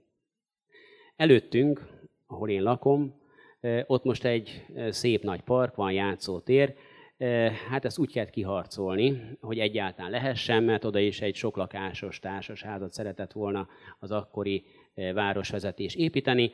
Szerencsére sikerült kiharcolni, de utána jött csak a neheze, ugyanis az ember valamit elültetett napközben, éjjel kitörték. És akkor ugye én nekem ezek nagyon ott voltak bennem, ezek a, a a intelmek, úgyhogy hogy ne hagyjak sikerélményt nekik, reggelre mindig beültettem, reggelre mindig megcsináltam, és gyakorlatilag másnap megint ugyanebből az állapotból ö, ö, mentünk tovább. Gyakorlatilag egy idő után belefáradtak. A, az embernek a hitélete is hasonló. Amikor mi is az első bűnnek meghagyjuk a helyét, amikor azzal nem foglalkozunk, legyintünk rá, hogy ó, hát ennél sokkal nagyobb bűnök is léteznek a világon, meg hát különben is a másik ember, ahhoz képest én szinte szent vagyok, stb. stb. Amikor tehát a saját lelkemben meghagyom az első törött üveget, amikor az, az én saját lelkemben nem ültetek új fát oda, ahol éppen előtte kitörtem, és így tovább, akkor onnantól kezdődik az a fajta dolog, amikor nem, hogy a világot nem fogom átisteníteni, de saját magamat sem. És nem is fogok eljutni az üdvösségre. Mert ez az út, ez lefelé vezet. Közügy tehát meg kell jelenni mindenütt, mindenkinek ott, abban a helyen, ahol van. Ha az illető egy közértben eladó, akkor közértesként kell úgy viselkedni, mint egy keresztény úgy viselkedni, mint aki a világ átistenítésére törekszik. És nem pedig úgy, mint egy vadállat időnként, ugye? E, most ezt csak azért mondom, mert néha azért tudunk úgy is viselkedni mindannyian, ugye? E, és, és ugyanez az orvosra is vonatkozik, nem, ne higgye azt, hogy ő e, élből több, mint a többi ember, hiszen ő most azon a helyen, vagy a hivatalnok, ugyancsak nem gondolhatja ezt magáról, de mindenki a saját maga helyén próbálja próbáljon meg úgymond Isten képviselőjeként ott lenni. És megtenni azt, hogy abban a szűk környezetben, ami ott van mellette, azt istenítse át. És nyilvánvaló ez alól a politikusok se kivételek. Sőt, minél több emberrel van valakinek módja találkozni, annál nagyobb a felelőssége is az, hogy ezt megtegye. És sajnos ugye az a mindenki által valamilyen szinten ismert pillangó hatás, még ha nem is pont úgy szokták a hétköznapi életben értelmezni, mint hogy ez tudományosan lenne, ugye, hogy valahol egy pillangónak a szárny másút ugye tornádót okoz, vagy, vagy valami hasonló dolgot. Nos, valami ilyesmi azért a mi egész életünk. Egy mosoly, egy láncreakciót tud adott esetben létrehozni, és lehet, hogy háborúkat akadályozott meg, annak ellenére, hogy az ember nem is gondolt rá mint ahogy egy sértő megjegyzés, egy rossz tekintet, az pedig akár világháborúkat is okozhat, még akkor is, hogyha személyes kapcsolata nincsen az adott ország vezetőjével és semmivel, de az áttételeken keresztül higgyük el, oda fog menni. Tehát nagyon is közügy a hit.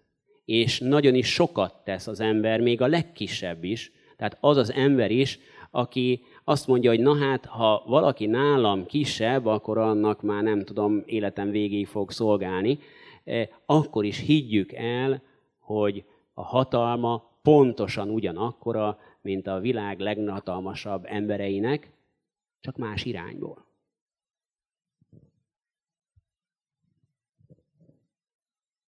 Csak az jutott az eszembe, hallgatva benneteket, hogy eh, milyen bölcs a szerkesztő, és Úristen milyen kegyelmes hozzánk, mert onnan indultunk, hogy a, a hit és vallás, meg hogy újjászületés, meg hogy a Szentlélekkel való betöltés, mert eljutottunk, akkor beszéltünk a normákról, most itt tartunk, hogy közügy vagy nem közügy. Szerintem, ha nem közügy, akkor is közügyé válik. Csak gondoljatok arra, hogy amikor valaki kapcsolatba kerül az Úristennel, Jézus Krisztuson keresztül, amikor van egy Isten élménye, amikor egzisztenciálisan is kapcsolódunk a Szentlélek által az Istenhez, a, akkor egészen másfajta normákat kezdünk képviselni ebben a világban. Van egy világ, egy olyan közegben élünk, amelyik elidegenedett az Isten szeretetétől. És a keresztény ember mit csinál? A keresztény ember megmártózik abban az értékrendben, abban a szereteted, szeretetben, amiről azt, azt mondja Pál Apostol az Efézusi levélben, hogy milyen az isteni szeretetnek a mélysége, magassága, szélessége és hosszúsága. Na most ezt kiviszitek a világban, már pedig nem létezik, hogy nem.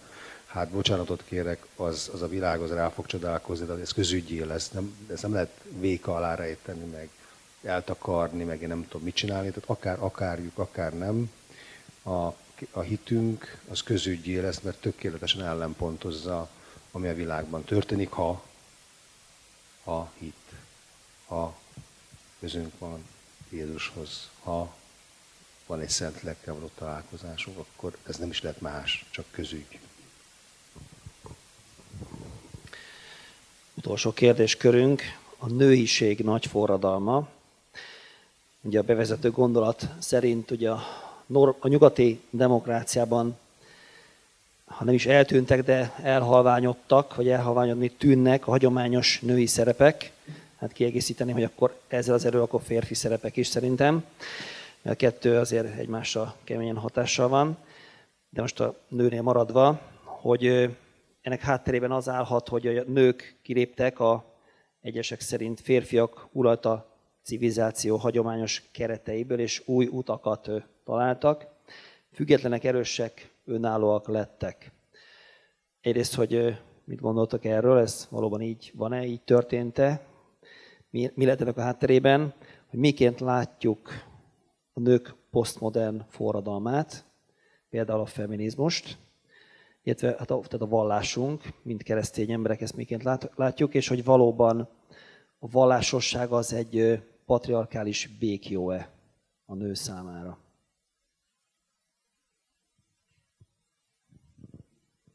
Nos, hát ugye én most csak azért először szólnék ehhez a témához, mert nálunk ma van az Isten szülő templomba vezetésének ünnepe, ami hát ugye egy nagyon-nagyon fontos dologra mutat rá.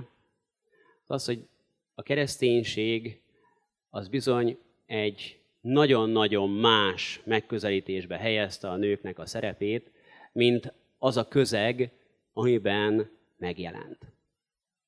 Ugye elég csak a zsidóságnak a, a nőkkel kapcsolatos hozzáállására gondolni, de tulajdonképpen a római birodalomnak az egyéb területein sem volt lényegesen más a történet.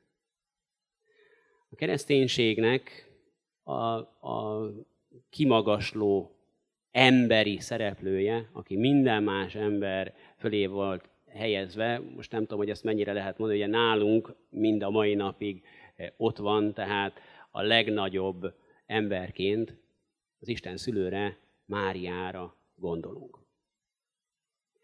Ennél nagyobb tiszteletet, tisztséget, nem tudom bármit, ember nem érhet el. Ezzel, hogy az Isten szülő választotta ki Isten arra, hogy a megtestesülés lehetővé váljon, és ő erre igent mondott, ezzel gyakorlatilag nem csak ő neki személy szerint Máriának szerzett egy különleges helyet, hanem bizony a nőknek általában. A mai világnak az a, az egyik nagy baja, hogy összekever bizonyos dolgokat. Tehát ugye úgy gondolja, hogy akkor lesz az igazán jó dolog, hogyha mindenféle szerepet, mindenféle egyéb különbséget és egyebet eltüntet, és csinál ilyen teljesen egyen méretre szabott embereket. Ha valakinek kicsit nagyobb a magassága, akkor majd a fejéből vág le, ha valaki kicsit alacsonyabb, akkor majd addig húzzák, míg olyan nagy nem lesz. Nézzük meg, manapság már nem arról van szó most, hogy a nemek közötti egyenlőség vagy ilyesmi, hanem épp, hogy már nincsenek is nemek. Sőt, találj ki magadnak egyet, és holnaptól az is lesz ezzel a történettel, ezzel nem, hogy nem emelünk föl senkit se, nem adjuk meg a tiszteletet a másik nemnek, hanem, vagy egyáltalán bármelyiknek is, hanem éppen hogyan, vagy éppen hogy teljesen leépítjük minden ilyesminek a tiszteletét. Ez nem jelenti azt, hogy valaki, akinek különböző nehézségei vannak a, a saját adottságaival, hogy ő mondjuk csökkent, csökkent értékű valaki lenne. Abban a helyzetben, abban is vannak olyan értékek, amelyeket ki lehet hozni. De ne keverjük össze a speciális állapotokat azzal, ami, ami igazából a helye az embereknek.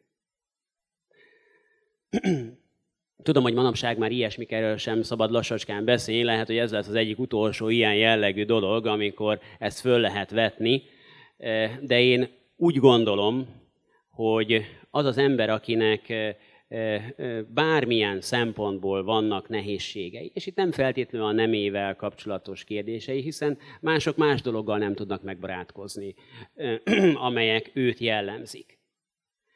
Hogyha ha megnézzük azt, hogy minden olyan dologból, ami az embernek speciális jellemzője, és most itt nem akarok semmiféle minősítést, meg, meg egyebet hozzátenni, minden ilyenből abból bizony ki tud jönni valami jó.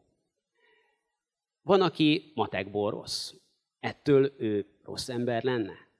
Van, akinek nem olyan jó a látása. Ettől ő neki valami ö, olyan jellegű dolog, hogy csökkentett, csökkent értékű valaki lenne? Nem. Viszont nyilvánvaló, ezek nem jelentik azt, hogy ezek olyan mindent meghatározó dolgok lennek, amihez az egész világot kéne igazítani. Ezek olyan dolgok, olyan pályák, amelyek az, az ember számára lehetővé teszik azt, hogy különlegesen tudják megmutatni azokat az adottságokat, amelyek benne vannak. Lehet, hogyha ezek nem lennének, ezek a nehézségek nem lennének, akkor egyszerűen nem lenne belőle olyan jó ember. Ismerek olyas valakit, akinek a lába az az egyik legnagyobb baja. Az egész életében, ugye az orvosok is azt mondták, hogy hát nem fog tudni járni sem olyanról ne is gondolkodjon, amihez ugye állni kell, járni kell, ilyesmi, hát majd úgy szépen el lesz, majd ücsörögve valahol, és az illető azt mondta, hogy már pedig nem. Ő fog járni. és nem csak, hogy járni kezdett el tudni, hanem később tanár is lett, és mindenféle olyan dolgot megtett, amit egy másik embernek sokkal egyszerűbb volt. És ugye amikor vele beszélgetek, akkor mindig azt szokta mondani, hogy ha ő neki nem lett volna ez a lába, akkor talán most nem itt lenne, nem így lenne. Tehát magyarán a számára inkább értéket jelent eh, az, ami mások számára, hát ugye olyas valamit el szeretnének kerülni, illetve ami alapján sokszor csúfolták is. Ez a valaki egyébként az édesanyám.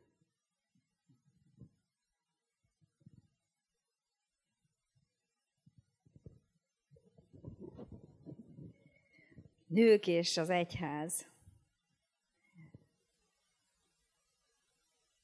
Hát én ott kezdeném, hogy ebben a forradalmat azt maga az Úristen adta, amikor már az Ószövetségben elhívott nőket, ha gondolunk Debórára, aki az egész Izrael népét harcba vezette, úgyhogy nő volt.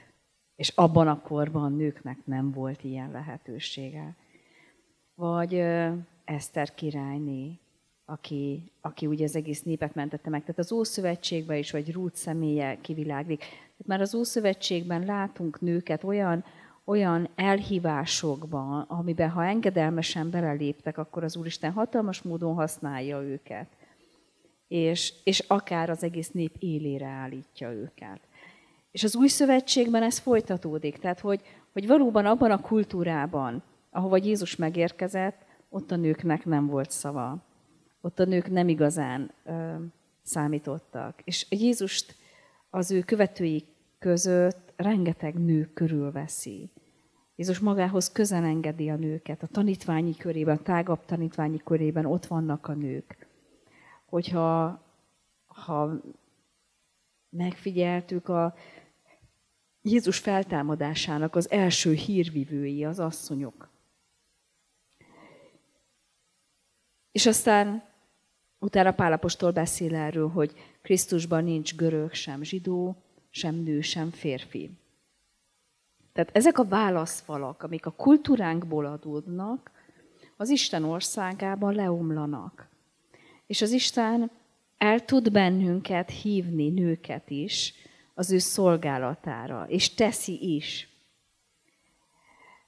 Minden édesanya csodálatos elhívásban van, ahogyan neveli a gyermekeit és összetartja a családját. Annyira nem mindegy, hogy nőként, feleségként, anyaként hogyan követjük Krisztust, és hogyan ábrázolódik ki ez a megistenülés. Nagyon érdekes volt számomra ez a fogalom, de amit rejt, az nagyon tetszik. és hát ennek a, a hagyománya különböző, ugye most itt több felekezetből vagyunk itt, és sem az ortodox, sem a római katolikus egyházban nők ugye nem lehetnek lelkipásztorok, lelkészek, papok. Nálunk a református egyházban mi nőként még lelkipásztorok is lehetünk. Azt gondolom, hogy ez a hagyományaink és a kultúránknak egy, egy csatornázása, hogy mire ad lehetőséget és mire nem. De azért a református egyházban is vannak többen olyanok, akik úgy gondolják, hogy a nők inkább hallgassanak a gyülekezetbe. És én ezt, amikor teológiára mentem, nagyon meg kellett küzdjem. Mert a, olyanok vettek körül, olyan lelki vezetők, lelki gondozók, akik újra és újra visszatoltak engem, és azt mondták, hogy ne menjek teológiára, mert nő vagyok. És ez mégsem a nőknek a, a lehetősége az Isten rendje szerint. És, és akkor én, amikor már harmadjára futottam ennek, neki, mert, mert először is csak úgy értettem meg, hogy Isten engem erre hív, másodjára is úgy értettem meg, és aztán, amikor harmadjára futottam neki ennek a kérdéskörnek, akkor akkor már minden külső hangot kizártam. Már nagymamámat se látogattam meg egy hónapig.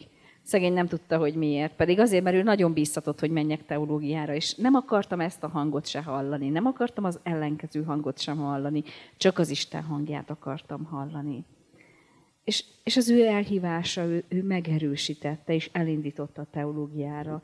És amikor végeztem a teológián, én Kárpátaljára kerültem akkor ki, nem is csináltattam palástot, mert úgy gondoltam, hogy ez a segédlelkészi év lemegy, és majd utána lehet, hogy ifjúsági szolgálatba fogok szolgálni. Nem biztos, hogy lelkész leszek én. És elkezdtem szolgálni munkácson 93-ba, ahol ott egy ébredés volt. Tényleg hihetetlen számú ember jutott hitre, és változott meg az élete, és Isten engem ebben használt. Hihetetlen kiváltság volt és elpecsételte azt, hogy én lelkész vagyok, és ő erre hívott engem. És erről én nem is szoktam teológiai vitákat folytatni nagyon. Kárpátalján én voltam az első lelkésznő, három évig az egyetlen.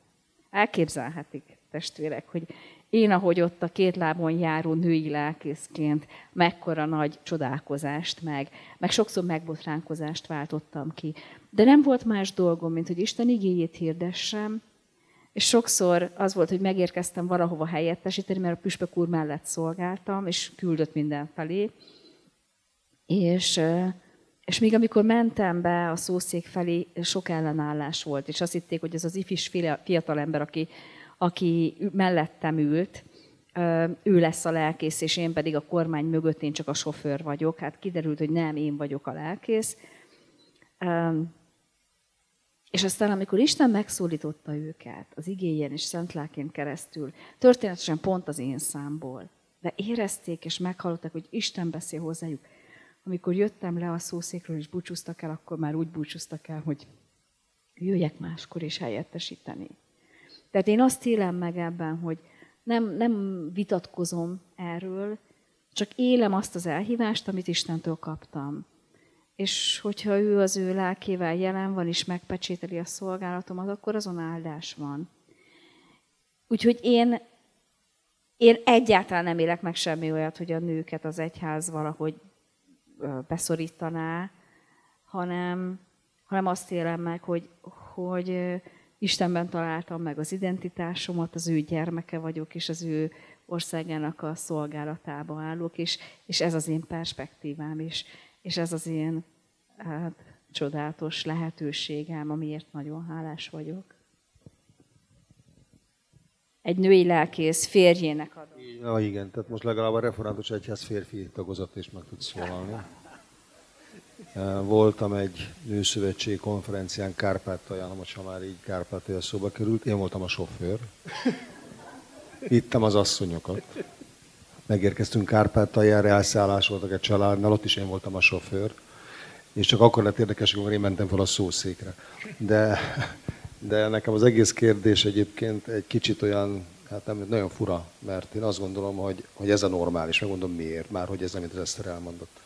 A Szentírás úgy kezdődik, hogy az első teremtés történet, ha jól emlékszem, hogy Isten megteremtette az embert, férfinak és nőnek teremtette. Talán így van, rosszul emlékszem, vagy nem, ugye? Tehát, a, tehát ember és embertárs, itt én nem látok semmiféle különbséget. A különbség az rárakódik erre a szerepre a kulturális és egyéb hatásokkal. Tehát én azért mondom, én ezeken a tehát, hogy mondjam, nekem a feleségem is lelkész, tehát ne, ne, nem értem az erről szóló sem a teológiai, sem az egyéb vitákat, mert szerintem halál egyszerű a történet, férfi, nő, ember, és ugyanarra szolgálatra vagyunk, ugyanarra szolgálatra van lehetőség. Arról már nem is beszélek, de és ez talán bárki megerősíteti a gyülekezeti szolgálatban, hogyha én jól megnézem a saját gyülekezetemet, ott több a női szolgáló, mint a férfi. Tehát több nő áll bele, száll bele, vértverejtéket, időt, oda számva az Isten ügyének, mint férfi. Bocsánat, de azért ez is az igazsághoz tartozik. Nos, én azért egy kicsit más irányát is mondanám a történetnek. Ugye nálunk, amikor szertartás van, akkor ugye a pap rengetegszer megy és töménez. És amikor a pap megy töménezni, akkor nem csak az ikonokat töménezi meg, hanem az embereket is. Miért? Azért, mert minden ember Istennek a képmására lett teremtve és alkotva. Éppen emiatt ugye eh, mindenki előtt pontosan ugyanúgy, mint az ikonok előtt, ugyanúgy tömjén ez a pap. Ugye mindennek van egy jelképes szerepe, tehát nálunk a szimbólumoknak, mindennek olyan jelentősége van, amit sokszor egy mai ember már teljesen elfelejtett, de a régiek ezeket a, a dolgokat értették.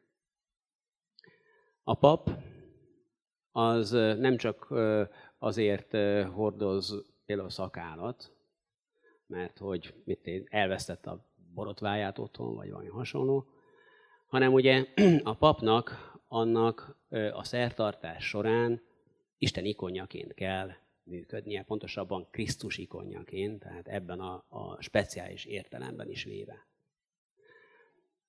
Ez az, ami miatt nálunk nincsen mondjuk a, az oltárkörüli szolgálatban nő. Nem amiatt, mert egyébként nem lehetne más felfogásból, másféle irányból, hiszen az ortodox egyházon belül ott azért ugyancsak komoly szerepe van a nőknek, de másban. Én úgy gondolom, hogy nem feltétlenül kell a kettőnek összekeverednie, legalábbis ugye, ahogyan mi az egészet nézzük, a mi egyházunkban egyáltalán nem úgy tekintünk arra, hogy ja, és akkor vannak a nők, hát, mit tudom én. Nem. Már csak amiatt is, mert ugye hogy hívják ugye a papot, mondjuk most görögül mondom, ugye presbiter, és a feleségét presbiterre.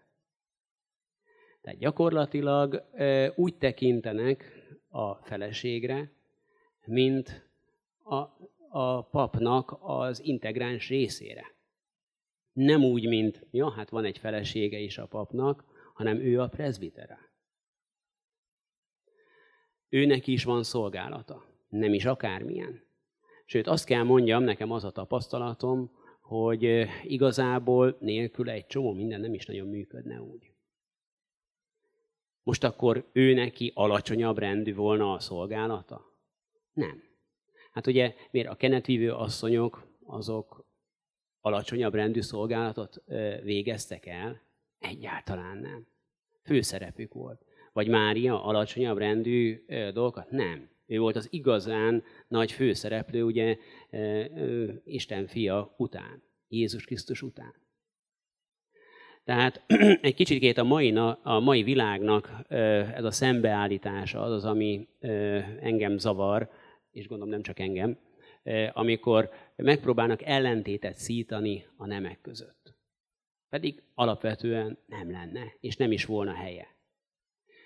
Még egyszer mondom, az egyház a kezdeti időkben egy ilyen ikonikusan tekint mindenre, vagy tekintett mindenre.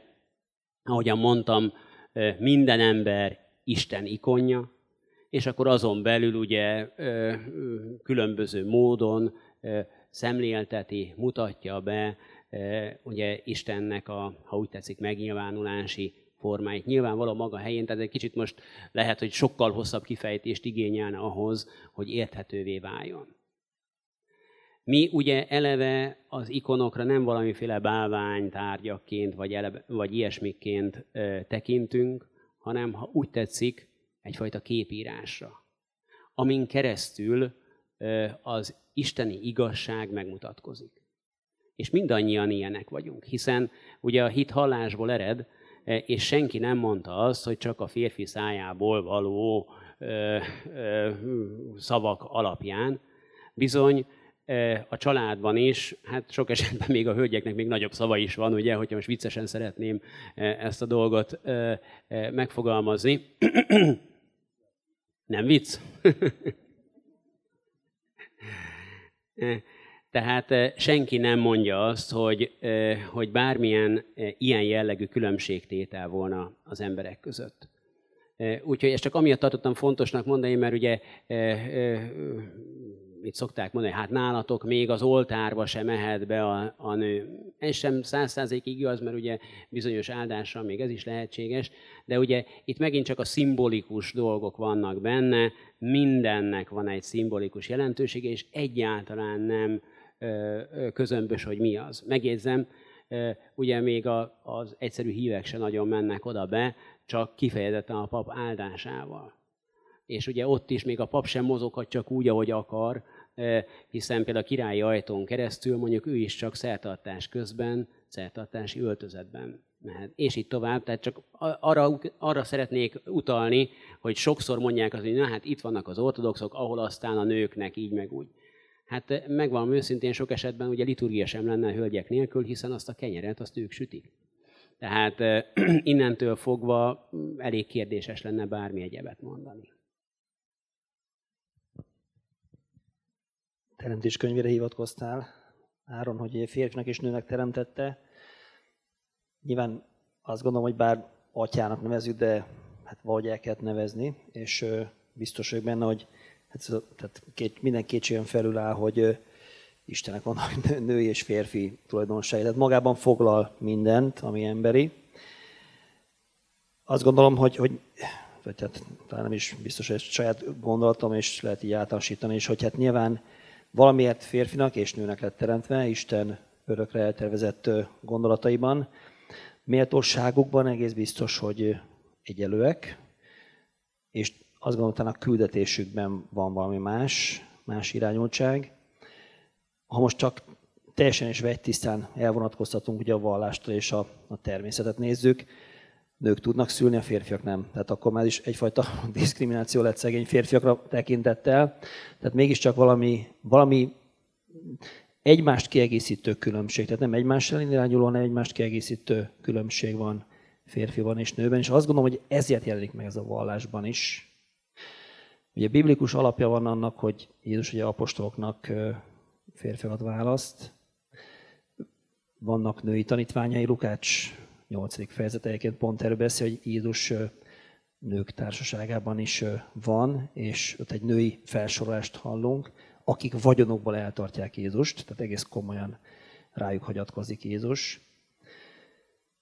És hát a katolikus, keleti ortodox egyházban is egészen tehát megdöbbentően, sőt, tehát sokszor megbotránkoztatóan kiemelt szerepet tulajdonít ugye a, a, a hitünk Szűz Máriának, akiről nem is mi mindenképp valljuk és hisszük, hogy, hogy emberi teremtményként egyetlen, aki bűn nélkül való volt, és nincs még férfi párja sem. Hát nyilván Jézus, de ő Isten ember volt, és nyilván ez egy hosszú teológiai okfejtés, hogy miért így gondoljuk, nem is ezért említem ezt, hanem van egy másik, másik teológiai megokolása annak a katolikus teológiában legalábbis, egy egy okfejtése, hogy amiért, amiért férfiakat szentel pappá, illetve nőket egyéb szolgálatra hív meg az egyház, hogy a teológia kifejti, hogy Isten kezdeti tervében, jó, nyilván Istennél most nincs idő, de csak itt tudom elmondani emberi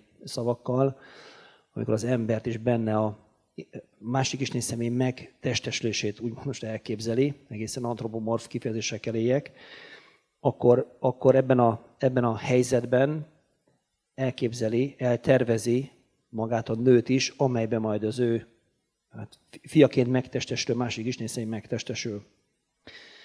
És tekintve, hogy Isten akárhogy nem testesült meg, Isten ez egy szentélybe testesül meg magába, ugyan nőbe, aki maga a szentély, és mint hogy Szűz Mária mondjuk, hogy a nő prototípusa, az ő képére van alkotva a nő, mint olyan, ezért ennek analógiájára minden nő is szentély. Vagyis a szentély nem tud a szentében szolgálni. Szentében csak a szolga, a férfi tud szolgálatot teljesíteni. Kicsit ez a katolikus magyarázata a biblikus mellett, hogy, hogy miért, miért férfiakat szentel papá az egyház. De azt gondolom, hogy a katolikus hát és az ortodox vonalon is tudom jól, tehát a, ugye a nőknek hát egy egész regiment lehetősége van, most bocsánat, ennyire pongyolán fogalmazok, tehát a, a szerzetesség és, és tényleg egyéb más szolgálatok, amelyeket egy nő végez, és akik nélkül tényleg nagyon sok minden nem is lehetne. Azt gondolom, hogy nem kisebbíti a nő méltóságát, sőt, sokkal inkább megtiszteli és, és felemeli a nőt.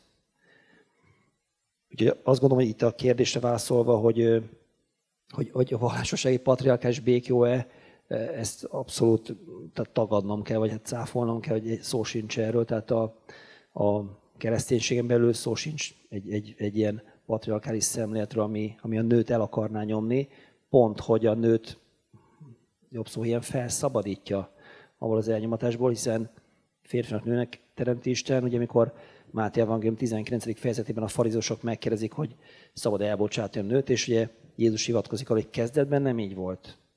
Ezt Mózes csak a ti kemény szívűségetekre volt tekintettel engedte meg. De mi volt kezdetben? Hogy egyelőnek teremti férfit és a nőt. Tehát Jézus egy isteni jogra hivatkozik, Mózesi törvény pedig egy emberi törvény. Tehát nem írhatja fölül a mózesi törvény, az emberi törvény, az Isten, a természeti jogot, az Isten törvénykezést. Úgyhogy a kereszténységben pont, hogy helyreáll, azt gondolom, sőt, biztosan látom a nőnek a méltósága, és biztos, hogy szó sincs ilyen patriarkás békjóról. Hogy miket látja a nők posztmodern forradalmát a vallás, ugye a, feminizmust, azt gondolom, ez egy a ló túlsó oldalról átesés, és szerintem pont, hogy a nőt hozza méltatlan helyzetbe. Nyilván erről is most órákat lehetne vitatkozni, de ö, szumázva az elmondottakat, azt gondolom, mindenképpen a nőnek a méltósága kerül vissza eredeti állapotba, amelyet, amelyet ugye a tanítás az evangéliumra építünk.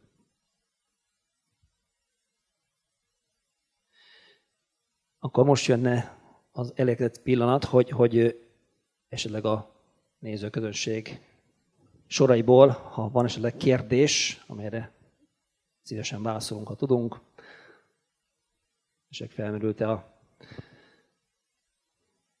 jelenlévők közül, jelenlévőkben bármilyen kérdés is, amit, amit itt most szívesen föltennének, hogy bátrabb legyen a kérdés feltevés, a nézőket nem veszi a kamera, úgyhogy nem kell félni, hogy bárki a kamera tűzé, tűzé, keresztűzébe kerülne.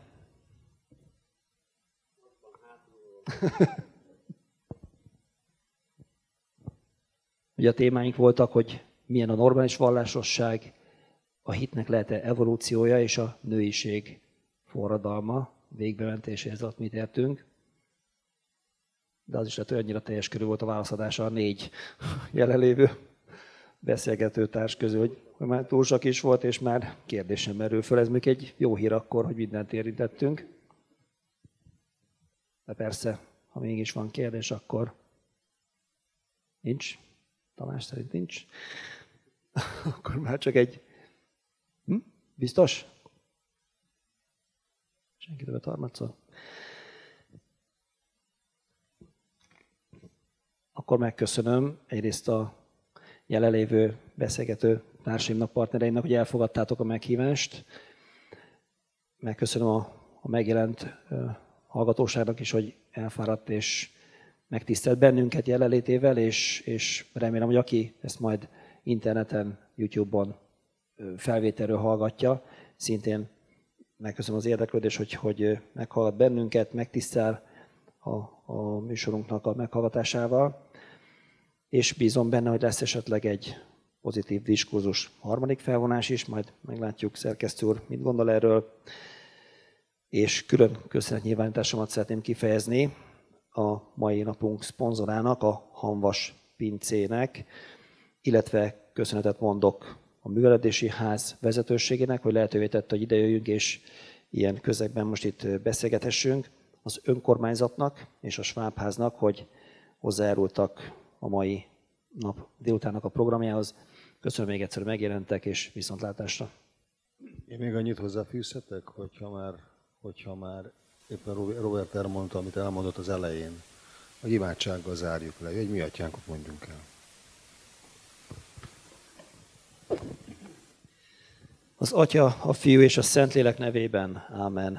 Mi, Atyánk, aki a mennyekben vagy, szenteltessék meg a Te neved. Jöjjön el a Te országod, legyen meg a Te akaratod, amint a mennyben, úgy a földön is.